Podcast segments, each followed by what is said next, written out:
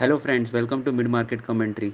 Today Nifty opened with a gap down of more than 150 points, hit a low at 15,505 and sharply recovered from that level.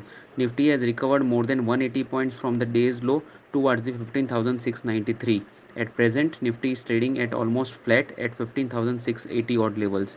Nifty has managed to hold above the Friday's low of 15,450, which is a good sign. 15,450 happens to be the strong support level uh, below which the trend of the market will turn negative. Breadth of the market is still negative as advance decline ratio is still at placed at 4 is to 5 in National Stock Exchange. Adani Group stocks have extended the recovery which they started on last Friday. Metal and banking sector too seen a sharp recovery from the day's low.